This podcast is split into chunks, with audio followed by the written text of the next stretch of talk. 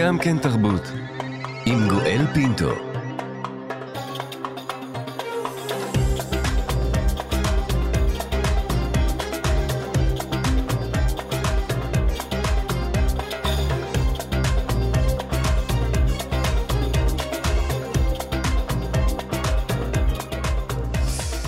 שלום, שלום לכולכם, אנחנו כאן, גם כן תרבות, מגזין התרבות של ישראל, בשבוע 14 למלחמת 7 באוקטובר, מנסים להשיג נחמה, להתאחד, להרגיש יחד בימים הקשים שעוברים על כולנו. יותר מ-1,400 ישראלים, אזרחים וחיילים נרצחו, כ-240 נחטפו לעזה, אלפים נפצעו. אנחנו כאן, כאן תרבות. שלשום בתוכנית עסקנו במצבם הקשה של המוזיאונים בישראל לאור מלחמת 7 באוקטובר. הסברנו לכם על תקנת המוזיאונים במשרד החינוך, שדרכה מפוצים מוזיאונים על ביקורי תלמידים בכל שנה. אבל בחודשי המלחמה האחרונים, מוזיאונים רבים שבימים של שגרה מאות אלפי תלמידים מבקרים בהם, נותרו ריקים, סיורים לימודיים של תלמידים בוטלו, בצדק. מה שהביא לכך שהמוזיאונים שהסתמכו על ההכנסות האלה שמגיעות ממשרד החינוך נותרו עם בור תקציבי, רק שבשעה שמשרד התרבות מוציא לדרך תוכניות פיצוי לגופי תרבות, במשרד החינוך מתעלמים. הנה דברים שאמרה לנו איריס גרומן, מנהלת מוזיאון העמק בעמק ישראל, על הפלונטר התקציבי שהיא נמצאת בו. בעצם אי הוודאות שלנו מאוד מאוד גדולה בשני היבטים. א', בהיבט הזה של מה יהיה במהלך השנה הקרובה. יש צוותים שלמים, צוותי חינוך, עם הכשרה, עם ידע, עם ניסיון, שאני כרגע מנסה לשמר אותם, אבל... כי את אין לך עם מה לשלם להם, את אמורה לשלוח אותם הביתה. אני לא אשלח אותם הביתה, ואני אעשה את כל המאמץ לשלם להם יש מאין, כי אסור לאבד את הידע הזה, ואחר כך לגייס אותו מחדש, זה יהיה מאוד מורכב. והבעיה השנייה... זה שבעצם גם המידע, כמה אושרה תמיכה לשנה, ביחס לבקשה שהגשנו, מגיע מאוד מאוחר לאורך השנה, ואני נמצאת באי-וודאות כפולה. באיזה שורה תחתונה את מסיימת את השנה שלך, איריס? מה גובה הגירעון? כן. זה כ-170,000 שקל. 170,000 שקלים זה גובה הגירעון של מוזיאון העמק בעמק ישראל. הבאנו בפניכם גם את תגובת משרד החינוך. שם אמרו לנו בעניין פיצוי לגופים שנפגעו במלחמה, זו החלטה של האוצר, אתם צריכים לפנות אליהם. נבדוק כעת מה עושה איקום ישראל, איגוד המוזיאונים והשלוחה הישראלית של המועצה הבינלאומית למוזיאונים, שאחראי על כ-200 המוזיאונים בישראל, למען אותם מוזיאונים ובכלל על מצב המוזיאונים לאור המלחמה. יושב את ראש איקום, רז סמירה, נמצאת איתי הבוקר. בוקר טוב, רז. בוקר טוב. את כמובן שמעת את השיחה שאנחנו ניהלנו השבוע עם שתי מנהלות המוזיאונים. עד כמה המצב באמת רע? עד כמה משרד החינוך טורק בפניהם את הדלת? תראה, משרד החינוך, התקנה של המוזיאונים בתוך התקציב של משרד החינוך הוא אלפית, אוקיי? זאת אומרת, בואו נשים את זה על השולחן, שמשרד החינוך הוא אחד המשרדים עם התקציב הכי גדול. אנחנו עוסקים במשך כל השנה במה שנקרא חינוך בלתי פורמלי, שהוא חינוך העשרה, שהוא חינוך שמפגש עם האובייקט, שהוא שינוי, שהוא יציאה מהשטח, שהוא... זאת אומרת, כל הדברים האלה שנכנסים למערכת החינוך. אנחנו במשך השנים האחרונות יותר ויותר נתקלים בזה שהדלת למול משרד החינוך נסגרת. כשבעצם לטענתו של משרד החינוך... כן, אבל לטענתו של משרד החינוך, ואולי בצדק, ורבות ורבים מהמאזינות והמאזינים שלנו בטח יצדדו בצד הזה, משרד החינוך אומר, יש לכם את משרד התרבות, מה אתם רוצים ממני בכלל? לא, יש כאן שני דברים. החוק המוזיאונים אומר, אני חייבת, כדי להיות מוכרת כמוזיאון, אני חייבת פעילות חינוכית. אם אני חייבת פעילות חינוכית, אז מי אמור לעזור לי בזה? כמובן שמשרד החינוך, כי אנחנו נותנים, אנחנו מחזיקים תוכניות של תלמידים מצוינים, אנחנו מחזיקים תוכניות של ילדים מוגבלים, של חינוך מיוחד, אנחנו מחזיקים תוכניות לאוכלוסיות מגוונות, אנחנו מחזיקים תוכניות לתלמידי תיכון, אנחנו עובדים בשיתופי פעולה עם מגמות לאומנות, אנחנו עובדים בשיתופי פעולה עם מחלקות מחקריות בתוך המוסדות לימוד, אנחנו לא גוף נפרד, אנחנו עושים קשרים, קשרים מאוד חזקים, למשל עירוני א' למול מוזיאון תל אביב. אצלנו יש במוזיאון ארץ ישראל תוכנית מצוינות של כל מרכז ואזור תל אביב. זאת אומרת, כל מוזיאון גם לוקח חלק אחר בתוך מערכת החינוך. כיתות ד' להכרה של... הכרת הסביבה, הולכים נגיד למוזיאונים העירוניים. יש לנו, אנחנו עובדים מאוד מאוד צמוד עם מערכת החינוך המקומית, אבל אנחנו בהחלט לא מרגישים משופים על ידי מערכת החינוך הכללית, משרד החינוך הכוונה. עד כמה את מרגישה מהניסיון והידע שלך שמצבם של כלל המוזיאונים רע כמו המוזיאון שעליו דיברנו?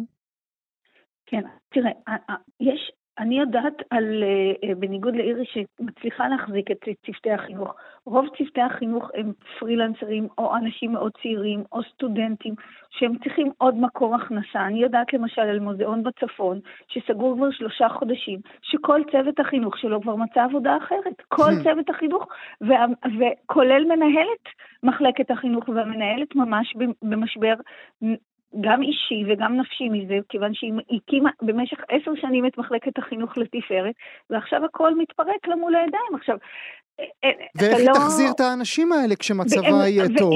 היא לא תחזור, היא לא תחזיר. אנחנו לא יחזרו, הם לא יחזרו, כמו שהיה אחרי הקורונה, היה לנו קשה מאוד לגייס מדריכים.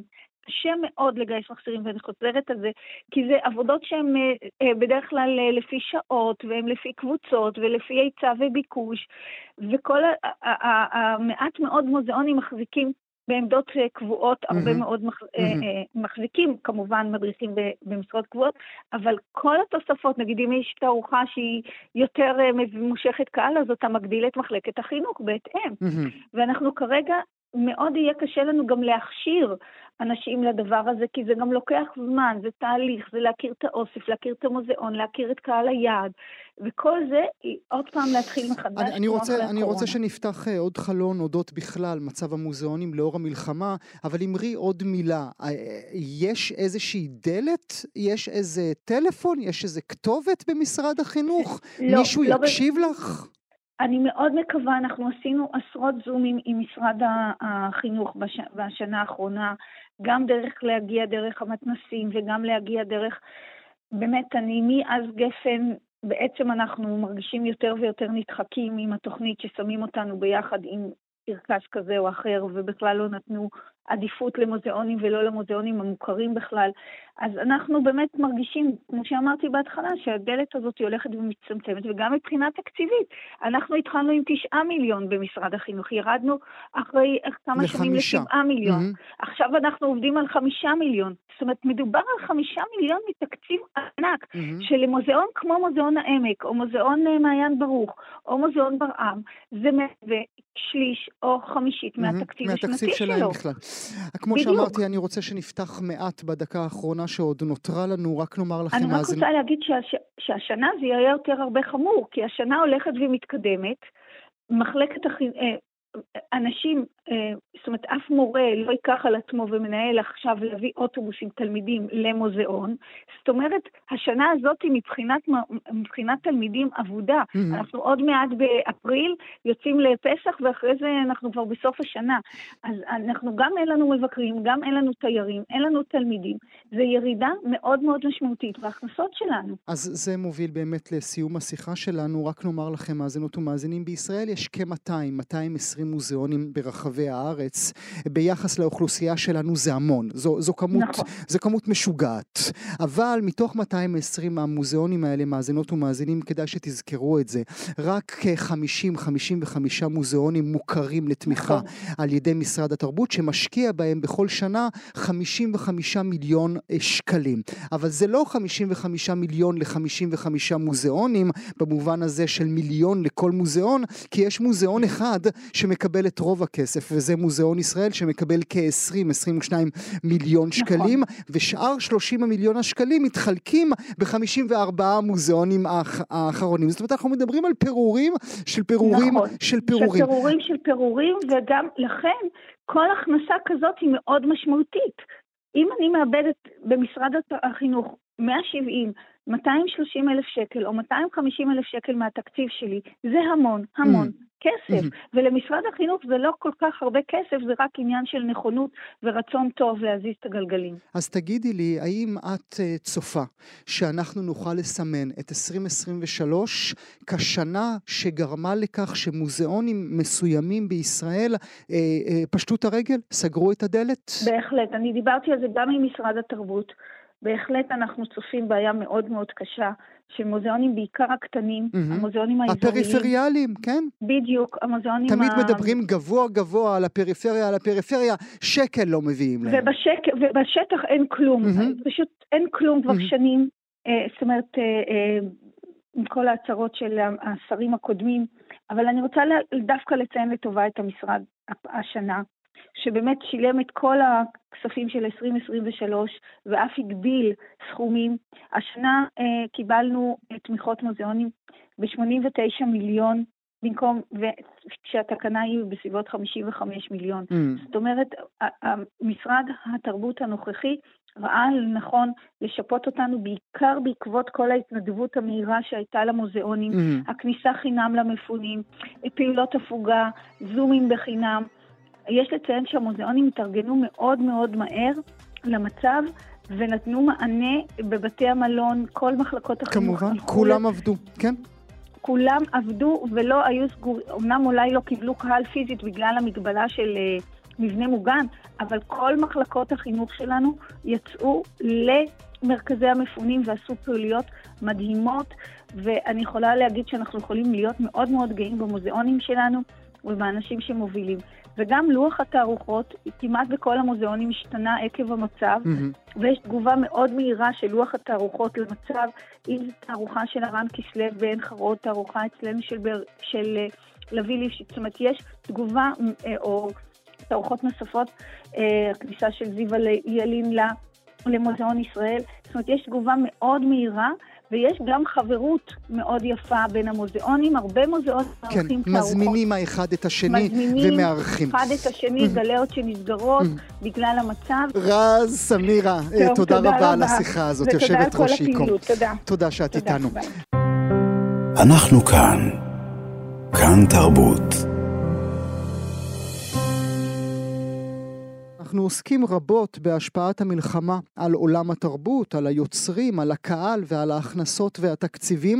רבות ורבים מהמרואיינים שלנו החמיאו ומחמיאים לשר התרבות מיקי זוהר על שמתחילה זיהה והבין את גודל השעה ובפעימות שונות יזם תוכניות והעביר תקציבים לגופי התרבות, תוך שהוא מחייב שרוב כספי הפיצויים יועברו ישירות לעובדות ועובדי המוסדות, אבל אלה פתרונות שעוזרים רק לחלק, חלק קטן של עובדות ועובדי תחום התרבות. חלק גדול יותר מורכב מפרילנסרים, כאלה שאין להם מקום עבודה אחד ולהם אין מענה ישיר.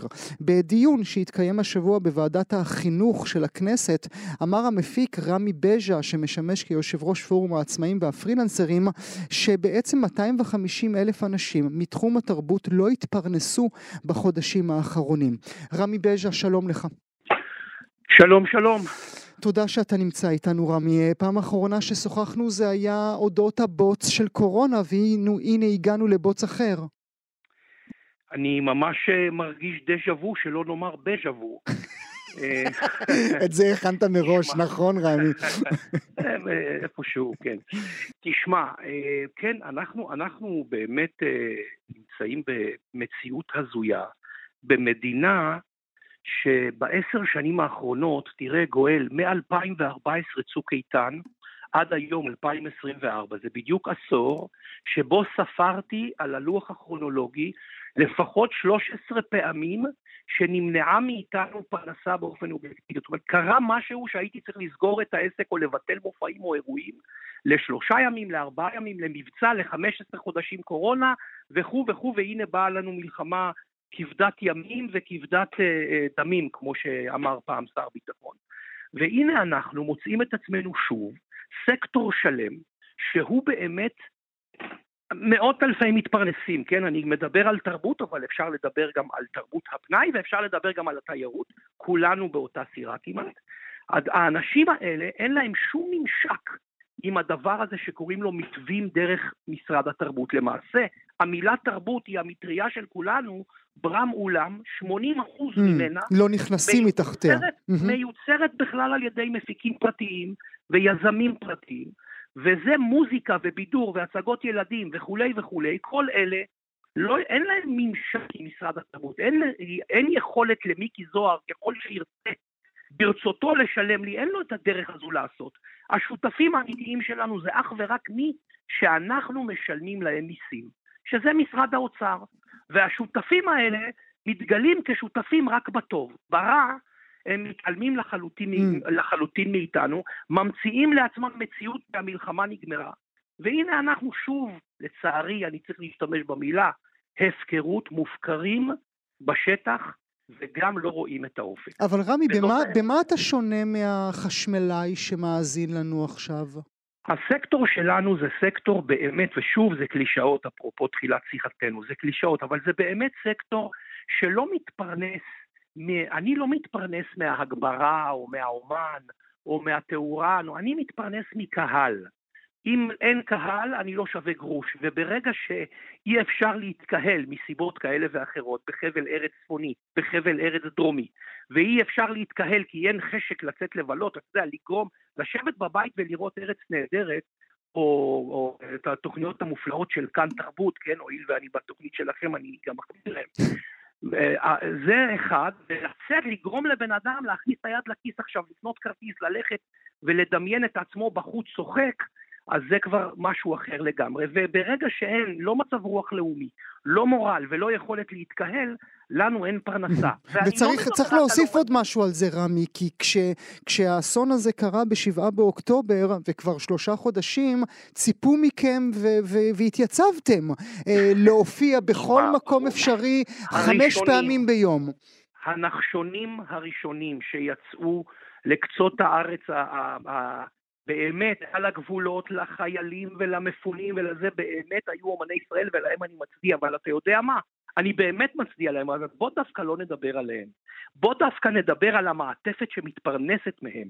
כי זה שהאומן בשמו ובמוניטין שלו יצא להופיע, זה באמת, אבל מה קורה מסביבו? יצא איתו נהג, יצא איתו תאורה. אני מבין מה אתה אומר, כי זה חשוב להבהיר עבור המאזינות והמאזינים. אתה אומר, אתם רואים בטמבליזיה שלכם זמר מוכר, ואתם אומרים, הוא הגיע לבית החולים גם כדי לעשות מערוף, גם כי הלב שלו באמת נשבר, אבל גם כי זה חלק מהתדמית. אבל אתה מבקש מאיתנו, תסתכל על מי שלקח אותו לשם, תסתכל על מי שחיבר לו את הפלאגים, ותסתכל על מי שסידר לו את השיער. בדיוק כפי שצריך להצדיע לנהגי ה-D9 במלחמה, ולטכנאים של המטוסים, ולרס"רים בבסיסים, ולרס"פים שדואגים לאוכל.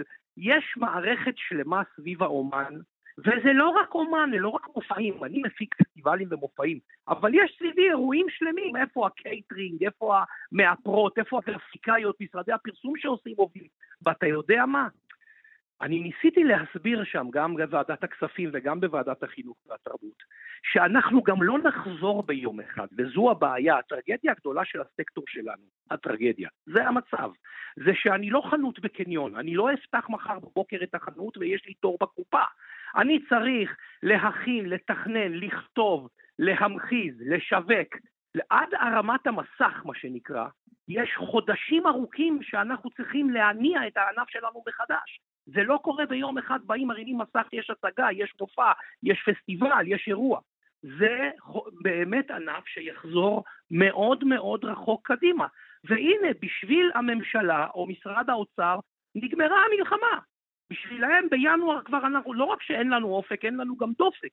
כי בשבילם, בקהות החושים שלהם, זה בסדר שאני לא אקבל כסף 3 חודשים או 4 חודשים, כי להם יש משכורת, הם לא מבינים את המצוקה האמיתית של הפרילנסר הקטן הזה, שמוציא חשבונית עבור 10 פעולות שהוא עושה בחודש. אין להם את היכולת להבין את זה. לזה צריך להוסיף גם את עבודת הקודש שאתה עושה בחודשים האחרונים, וזה עם מטה משפחות החטופים, כאשר אתה בעצם האבא של כל הכיכר, נכון? אם אני יכול לקרוא לך ככה, כיכר החטופים וכל מה שמתרחש בה, וגם שם את הדברים שאתה עושה, גם זה בהתנדבות מלאה. פחות אוהב לדבר על זה, אכן התנדבתי ומתנדב ואתנדב כל עוד צריך לטובת משפחות החטופים. זה באמת הטרגדיה שלנו בשלושה חודשים האחרונים. אני אכן עושה את זה, אני מפיק את כל ההתרחשויות בכיכר ביחד עם צוות ענק ושלם של מתנדבים. וכן, זה כל מה שאני עושה, ולכן כששואלים אותי מה קורה, יש עבודה, אני אומר יש המון עבודה, רק פרנסה אין. אנחנו עובדים יותר קשה מאשר בימי שגרה, זה ברור. המטה לא נח 25 שעות ביממה, חושב כל היום מה אפשר עוד לעשות לשמור על סדר היום את נושא החטופים הבינלאומי והלאומי והמדינתי, ולא לרגע אחד נרפה מהדבר הזה, כי זה באמת, אין לנו שום הצדקה להמשיך להיות מדינה, לא בביטחון, לא בתרבות, לא בכלכלה, לא בשום דבר, אם לא תראה מדינת ישראל שהיא עשתה לא הכל, כי לפעמים הכל הוא לא מספיק, אלא 150% כל יום, כל דקה, כל שעה, בשביל להחזיר את כולם הביתה. ואני בורג קטן בתוך הדבר הזה, ואני משתדל לעשות את המקסימום. אני שואל את עצמי, ושואל כאן רבות יום יום, במהלך התוכניות הרבות שאנחנו עושים אודות העניין הזה, האם השפעת המלחמה על תחום התרבות תהיה קשה יותר מאשר השפעת קורונה על תחום התרבות? איפה אתה בשאלה הזאת? ראשית, אנחנו מהקורונה היינו המדינה הראשונה שידעה להתאושש אגב בכלכלה, כי גישרו לנו בסוף אחרי המאבקים האינסופיים שעשינו, אבל עברו חודשים ועובדה נתנו לנו. אגב, לכן הכעס שלי על האוצר, ממה נפשך? אז תיתן לאנשים קצת יותר כסף, מה קרה בקורונה? החזרנו את זה חזרה. אז מה, גישרתם לנו זמן, היה לנו זמן להתאושש, 2022 הייתה שנה נפלאה בהתאוששות שלה, שלא נתבלבל, כן? ואז אני אומר, ההבדל הוא כמובן, במצב הרוח הלאומי. אני הייתי ילד קטן מאוד אחרי יום כיפור, אבל אני שואל אנשים ותיקים בתחום, אנשים כמו נועם סמל ואחרים שבאמת היו אז, יצאו מזה ואמרו, התחלנו בקטן, יצאנו לאט לאט בצוותאות, במופעים הקטנים, במורל תשמע, קשה לי לדמיין את עצמי עושה עכשיו איזה אירוע ענק בלייב פארק, שהסיבה שלו היא מסיבה. זאת האמת. תרבות, כן, תרבות, להפך, אני חושב שהתרבות היא תחבושת. היא תחבושת לנפש שלנו, ולכן המוזיקה מקבלת משמעות. הכל מקבל משמעות נהדרת. אבל לאט לאט, ואני חושב שאחרי טראומה כל כך גדולה, ייקח לנו באמת זמן, ואנחנו ניקח את זה איתנו, לא יעזור. הדור הזה, אתה יודע, שהדורות של הסבים והסבתות שלנו יצאו משואה, והדורות של ההורים שלנו יצאו מעצמאות, ואנחנו משאירים לילדים שלנו את הדבר הזה. ניקח את זה איתנו הרבה מאוד שנים, ואנחנו במחויבות שלנו בעולם התרבות לגשר את זה, לחזור לסוג של שגרה, וברור שהיא לא תהיה דומה למה שהיה קודם. מילה אחת לסיום, כאמור, הופעתם כולכם בוועדות הכנסת השונות. יש כתובת או שאנחנו שוב משחקים במים? לא בא לי לדבר פוליטיקה בעת הזו, אבל אין לי ברירה להגיד אלא, הממשלה מנותקת לחלוטין. אני עושה הכללה, אבל המשרדים שאני עובד מולם, בעיקר משרד האוצר, מנותקים. אתה יודע מה, אני לא אגיד מנותקים. אחרי אתמול אני אגיד, הם מחוברים, אבל רק לעצמם. הם באמת מתנהגים בשביל לדאוג לעצמם. נורא מהר לקח להם לתת כסף להצהרה סטרוק ולתת כסף קואליציוני, ונורא נורא לאט שולחים אותנו לעשות נוסחאות ולא לפגוש את הכסף שלנו.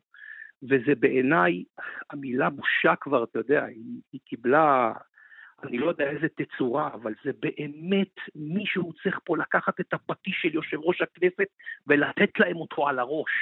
תאמין לי מה שאני אומר לך, גואל, לתת להם אותו על הראש, כי יש ישראלים, אבל אין ישראל.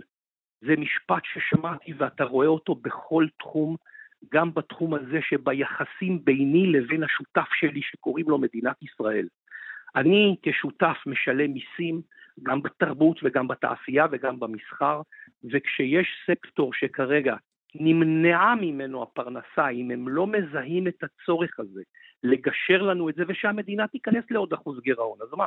מי יחזיר את זה בסוף? במילא אני. אז ממה בדיוק הם חוששים? אני מרשה להם להיכנס, זה כסף שלנו קופת המדינה. אני מרשה להם להיכנס לעוד אחוז גירעון, לעוד 2% גירעון. במילא אנחנו נחזיר את זה לעוד שנים קדימה. אבל אל תיתנו לאנשים למות, היה לנו כבר מספיק בתים קורסים. עסק פרטי, העסק הוא החיים שלי. אם העסק שלי נופל, הבית שלי מתרסק. בתים מרוסקים היו לנו מספיק בשלושה חודשים האחרונים. המדינה לא מבינה את זה עדיין. ויחד עם זה גם התרבות.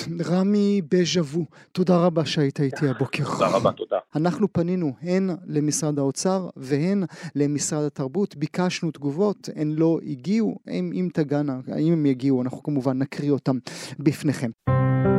אנחנו כאן תרבות.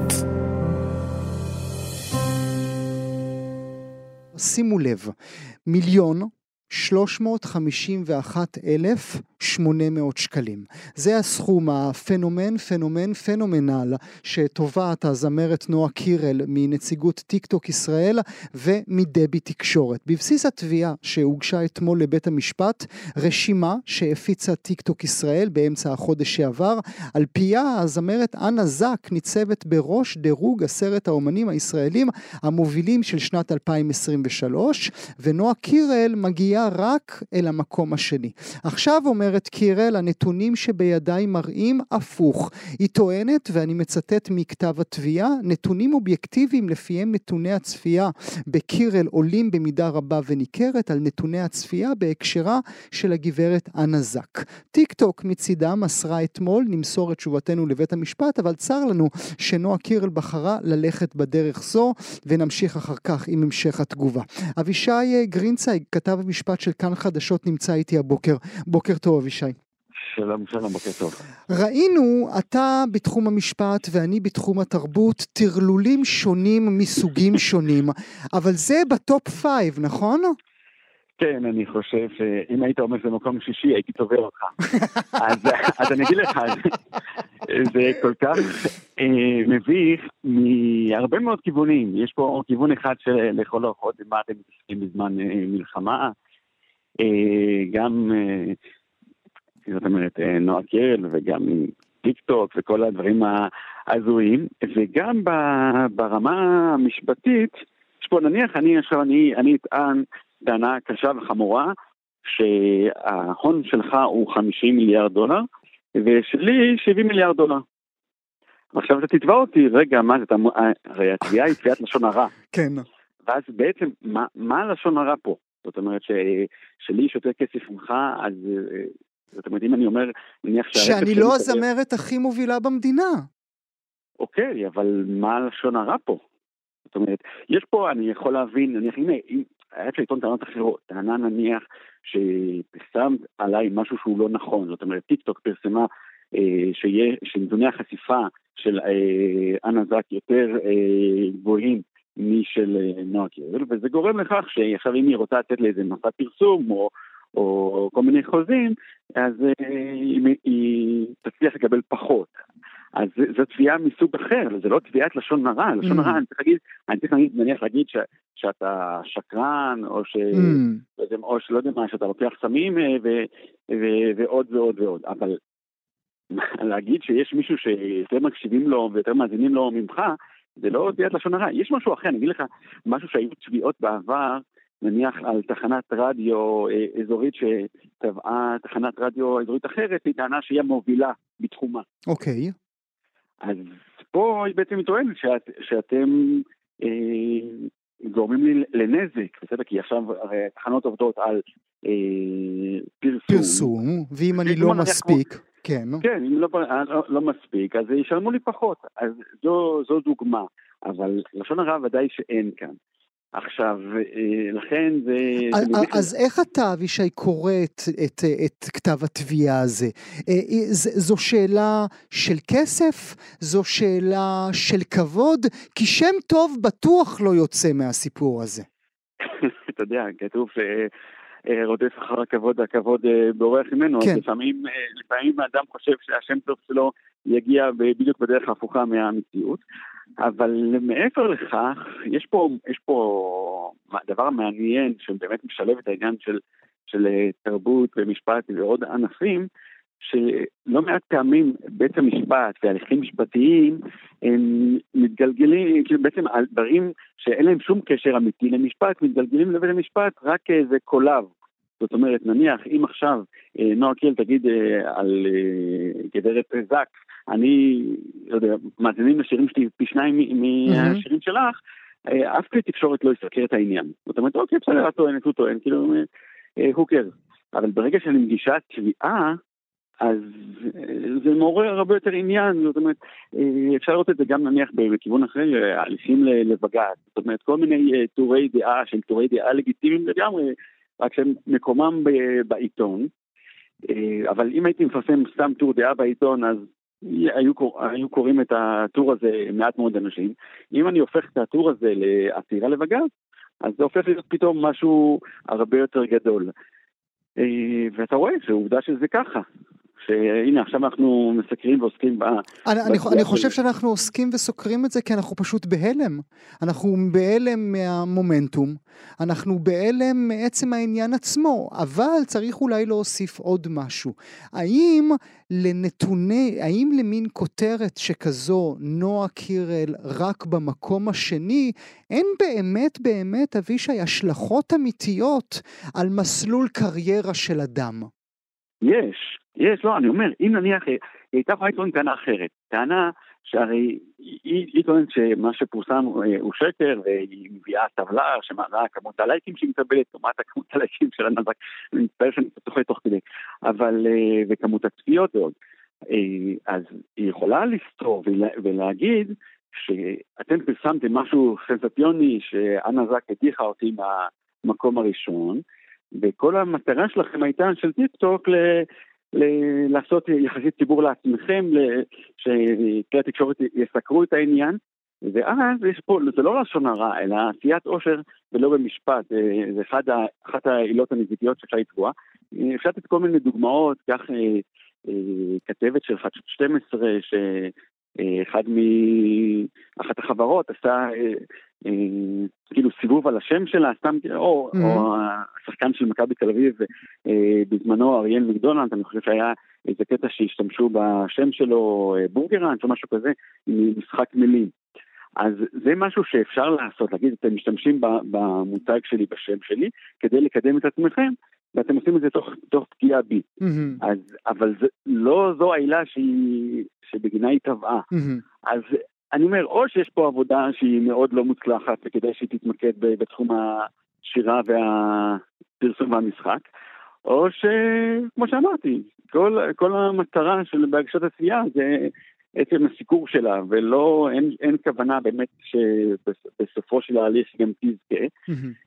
ואני רק אגיד משהו שהוא מצחיק, אתה יודע, מצחיק, כתוב, כל אחד ייקח את העניין לאן שהוא ייקח, שהתגובה של טיק-טוק שניתנה לתביעה, הייתה במה נועה קירל עוסקת תוך כדי מלחמה, בזמן שכל עם ישראל מתאחד.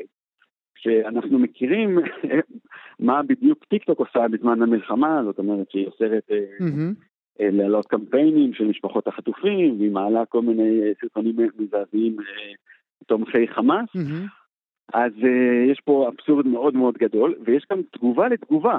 זאת אומרת, אחרי שהוגשה התביעה, ואחרי שנשלחה התגובה של טיק-טוק, היה גם תגובה של עורך דינה, של נועה קירל, לתגובה של טיק-טוק, ואז הוא בעצם אומר שנועה קירל תרימה $1,000,000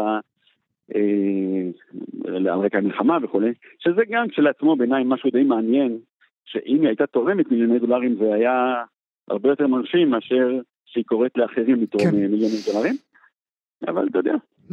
מעניין מה יפסוק בית המשפט בעניין הזה, אם הוא ידון בכלל בשאלה הזאת. לא, אז זהו, אז בוא תרשי לי להאמר, זה לא יגיע לפסק דין. זה לא יגיע אפילו לפסק דין, טוב. אבל אני אגיד לך רק לסיכום, שמשהו שכן יכול להיות, במסגרת ההליך, היא יכולה לדרוש, במסגרת גילוי מסמכים, תביאו לי את כן, זה יהיה מעניין, כי מה שהיא טוענת בעצם, ביקשתי מכם, תנו לי את הנתונים, שעל פיהם אתם מסתמכים על כך, שהגברת זק במקום הראשון, ואני במקום השני, והיא טוענת שלא נתנו לה, אולי התביעה הזאת תחייב, וכך גם אנחנו נוכל לראות את הנתונים, או לפחות על מה הם נשענים. נכון. שמאוד מאוד יכול להיות שכל המטרה זה להזיף את טיק-טוק ולרקע הזה, וחלק מהסיכור, אתה יודע, פתאום נודע לי כל פרשת מרגי, שלא ידעתי על קיומו, אבל הנה, אתה יודע. אבישי, אתה נוסע לאג, או שאתה נשאר איתנו עם נועה קירל? אני אשקול את העניין, אני חושב שאולי כדאי להביא נועה קירל לצוות השופטים. תראה, היא הביאה לנו שלישי באירוויזיון, אולי גם באג היא תביא אותנו לניצחון. אבישי גרינצייג, כתב המשפט של כאן חדשות, תודה שלא היית מאמין שנקיים את השיחה הזאת, נכון? לגמרי. תודה שהיית איתי.